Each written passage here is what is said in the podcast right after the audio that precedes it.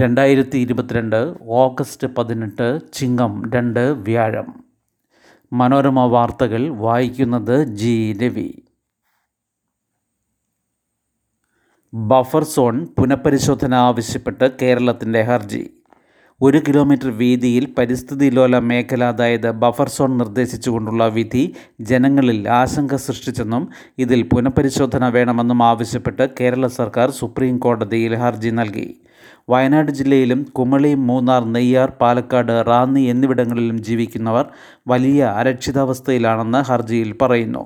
വിധിയുടെ അടിസ്ഥാനത്തിലുള്ള നിയന്ത്രണങ്ങൾ ജീവിക്കാനുള്ള അവകാശത്തെ ബാധിക്കുമെന്നും കേരളത്തിൽ ഗുരുതര പ്രത്യാഘാതം സൃഷ്ടിക്കുമെന്നും ചൂണ്ടിക്കാട്ടിയിട്ടുണ്ട്. വന്യജീവി സങ്കേതങ്ങൾക്കും ദേശീയോദ്യാനങ്ങൾക്കും ചുറ്റും ഒരു കിലോമീറ്റർ വീതിയിലെങ്കിലും ബഫർ സോൺ വേണമെന്നാണ് ജൂൺ മൂന്നിന് നൽകിയ ഉത്തരവിൽ സുപ്രീം കോടതി നിർദ്ദേശിച്ചത്. ഇതിനെതിരായ ആദ്യ പുനഃപരിശോധന ഹർജിയാണ് കേരളത്തിന്റേത്. ചീഫ് സെക്രട്ടറിയുടെ ഹർജി സ്റ്റാൻഡിംഗ് കൗൺസിൽ നിഷ രാജൻ ശങ്കറാണ് ഫയൽ ചെയ്തത്. തുറന്ന കോടതിയിൽ വാദം കേൾക്കണമെന്നും കേരളം ആവശ്യപ്പെട്ടു. മറ്റു സംസ്ഥാനങ്ങളെ അപേക്ഷിച്ച് കേരളത്തിലെ സ്ഥലപരിമിതി ഹർജിയിൽ ചൂണ്ടിക്കാട്ടിയിട്ടുണ്ട്. പൊതു മാനദണ്ഡം ശരിയാകില്ല. ഓരോ സ്ഥലത്തിന്റെയും പ്രത്യേകതയും സ്വഭാവവും പരിഗണിച്ച് ബഫർ സോൺ നിശ്ചയിക്കണം. ജനനിബിഡ മേഖലകൾ പൂർണമായി ഒഴിവാക്കണം. സർക്കാരിന് ആളുകളെ മാറ്റിപ്പാർപ്പിക്കാൻ കഴിയില്ല. മംഗളവനം പക്ഷിസങ്കേതത്തിന്റെ ഇരുന്നൂറ് മീറ്റർ മാത്രം അകലെയുള്ള കേരള ഹൈക്കോടതിയെ ഉൾപ്പെടെ തീരുമാനം ബാധിക്കുമെന്നും ഹർജിയിലുണ്ട്. കൃഷി വായ്പ പലിശ കൂടാതിരിക്കാൻ ഒന്ന് പോയിന്റ് അഞ്ച് ശതമാനം കേന്ദ്ര സബ്സിഡി. പദ്ധതിക്ക് മുപ്പത്തിനാലായിരത്തി എണ്ണൂറ്റി അൻപത്തി ആറ് കോടി രൂപ നീക്കിവയ്ക്കാൻ കേന്ദ്ര മന്ത്രിസഭാ തീരുമാനം. റിസർവ് ബാങ്കിന്റെ പലിശ നിരക്ക് വർധന മൂന്ന് ലക്ഷം രൂപ വരെയുള്ള ഹ്രസ്വകാല കൃഷി വായ്പകളെ ബാധിക്കാതിരിക്കാൻ ബാങ്കുകൾക്കും ധനകാര്യ സ്ഥാപനങ്ങൾക്കും കേന്ദ്ര സർക്കാർ ഒന്ന് പോയിന്റ് അഞ്ച് ശതമാനം സബ്സിഡി നൽകും. മുപ്പത്തിനാലായിരത്തി എണ്ണൂറ്റി അൻപത്തി ആറ് കോടി രൂപ ഇതിനായി നീക്കിവയ്ക്കാൻ കേന്ദ്ര മന്ത്രിസഭാ യോഗം തീരുമാനിച്ചു. ഈ സാമ്പത്തിക വർഷം മുതൽ രണ്ടായിരത്തി ഇരുപത്തിനാല് ഇരുപത്തിയഞ്ച് വരെയാണ് പ്രാബല്യം. രണ്ടായിരത്തി ഇരുപത് മെയ്യിൽ നിർത്തിവെച്ച പലിശ ഇളവ് പദ്ധതിയാണ് പുനഃസ്ഥാപിച്ചത്.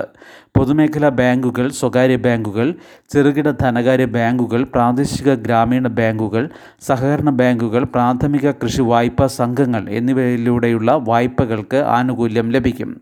കിസാൻ ക്രെഡിറ്റ് കാർഡ് മുഖേനയുള്ള വായ്പകളുടെ പലിശ നിലവിലെ ഏഴ് ശതമാനം തോതിൽ നിലനിർത്തുകയാണ് ലക്ഷ്യമെന്ന് കേന്ദ്രമന്ത്രി അനുരാഗ് ഠാക്കൂർ പറഞ്ഞു. കൃത്യമായി തിരിച്ചടച്ചാൽ മൂന്ന് ശതമാനം ഇളവ് വേറെ ലഭിക്കുന്നുണ്ട്. മൃഗസംരക്ഷണം ക്ഷീരോത്പാദനം കോഴി വളർത്തൽ മത്സ്യബന്ധനം തുടങ്ങിയവയ്ക്കും ഹ്രസ്വകാല കൃഷി വായ്പ ലഭിക്കും. വൈദ്യുതി നിരക്ക് കമ്പനികൾക്ക് തീരുമാനിക്കാം. കമ്പനികളുടെ അധിക ചെലവ് ഉപയോക്താവിന്റെ തലയിൽ. വൈദ്യുതി ചട്ടങ്ങളിൽ ഭേദഗതിക്ക് നീക്കം ആരംഭിച്ചു ഓരോ മാസവും വൈദ്യുതി നിരക്ക് വർധനയിലേക്ക് നയിച്ചേക്കാവുന്ന നിർണായക ചട്ട ഭേദഗതിക്ക് കേന്ദ്ര സർക്കാർ ഒരുങ്ങുന്നു. രണ്ടായിരത്തി അഞ്ചിലെ വൈദ്യുതി ചട്ടങ്ങളിലാണ് ഭേദഗതി കൊണ്ടുവരുന്നത്. ഇതിന്റെ കരടിന്മേൽ ഊർജ മന്ത്രാലയം സംസ്ഥാനങ്ങളുടെ അഭിപ്രായം തേടി. ഇന്ധന ചെലവ് വൈദ്യുതി വാങ്ങുന്നതിനുള്ള ചെലവ് പ്രസരണ ചാർജ് എന്നിവയിലുണ്ടാകുന്ന വ്യത്യാസത്തിനനുസരിച്ച് ഓരോ മാസവും നിരക്ക് വർദ്ധിപ്പിക്കാൻ ഇതിലൂടെ വിതരണ കമ്പനികൾക്ക് അവസരമൊരുങ്ങും. ഇത് കണക്കാക്കാൻ പ്രത്യേക ഫോർമുല നിർദ്ദേശിച്ചിട്ടുണ്ട്. കമ്പനികൾക്ക് നിരക്ക് വർദ്ധിപ്പിക്കാൻ റെഗുലേറ്ററി കമ്മീഷനുകളുടെ അനുമതി ഇനി ആവശ്യമില്ല.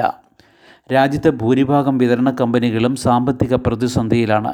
വൈദ്യുതി പുറത്തുനിന്ന് വാങ്ങുന്നതിന്റെ നിരക്കിലും ഇന്ധന ചെലവിലും വർധനയുണ്ടാകുന്നതിന്റെ ഭാരം വിതരണ കമ്പനികളുടെ മേൽ വരാതിരിക്കാനാണ് കേന്ദ്ര നീക്കം. യു പി ഐ ഇടപാടുകൾക്ക് ചാർജ് ആലോചനയിൽ. യു പി ഐ അതായത് ഗൂഗിൾ പേ ഫോൺ പേ തുടങ്ങിയവ ഇടപാടുകൾക്ക് ചാർജ് നിശ്ചയിക്കുന്നത് സംബന്ധിച്ച് റിസർവ് ബാങ്ക് ഡിസ്കഷൻ പേപ്പർ പുറത്തിറക്കി. നിലവിൽ യു പി ഐ ഇടപാടുകൾക്ക് ഉപയോക്താവ് ചാർജ് നൽകേണ്ടതില്ല. എന്നാൽ മൊബൈൽ ഫോണിൽ അതിവേഗ ഇടപാട് സാധ്യമാക്കുന്ന ഐ എം പി എസിന് അതായത് ഇമ്മീഡിയറ്റ് പേയ്മെന്റ് സർവീസിന് സമാനമായതിനാൽ യു പി ഐ ഇടപാടിനും ചാർജ് ബാധകമാണെന്ന് വാദിക്കാമെന്ന് ആർ ബി ഐ ചൂണ്ടിക്കാട്ടുന്നു. തുകയുടെ തോതനുസരിച്ച് പല തട്ടിലുള്ള ചാർജ് നിശ്ചയിക്കുന്നത് നന്നായിരിക്കുമെന്നും ആർ ബി ഐ ചൂണ്ടിക്കാട്ടുന്നു. എണ്ണൂറ് രൂപ യു പി ഐ വഴി അടയ്ക്കുമ്പോൾ രണ്ട് രൂപ ചെലവുണ്ടെന്നാണ് ആർ ബി ഐയുടെ കണക്ക്. പണമിടപാട് ശൃംഖലയിലെ കമ്പനികൾക്കും സ്ഥാപനങ്ങൾക്കും വരുമാനം ഉറപ്പാക്കണമെന്നും പേപ്പറിൽ പറയുന്നു. ദേശീയപാതയിലെ വീഴ്ച കരാർ കമ്പനി അറുപത് കോടി കൂടി പിഴ അടയ്ക്കണം. ആകെ പിഴ ഇരുന്നൂറ്റി എഴുപത്തി ഒന്ന് കോടി രൂപയായി. ഇടപ്പള്ളി മണ്ണുത്തി ദേശീയപാതയിൽ വാർഷിക അറ്റകുറ്റപ്പണിയിൽ വീഴ്ച വരുത്തിയതിന്റെ പേരിൽ കരാർ കമ്പനിയായ ഗുരുവായൂർ ഇൻഫ്രാസ്ട്രക്ചർ ഈ വർഷം അറുപത് കോടി രൂപ പിഴ അടയ്ക്കേണ്ടി വരും. കരാർ ഏറ്റെടുത്ത ശേഷം ഇതുവരെ വീഴ്ചകളുടെ പേരിൽ കമ്പനിക്ക് എൻ എച്ച് അതോറിറ്റി ചുമത്തിയ ഇരുന്നൂറ്റി പതിനൊന്ന് കോടി രൂപയ്ക്ക് പുറമെയാണ് ഇത്.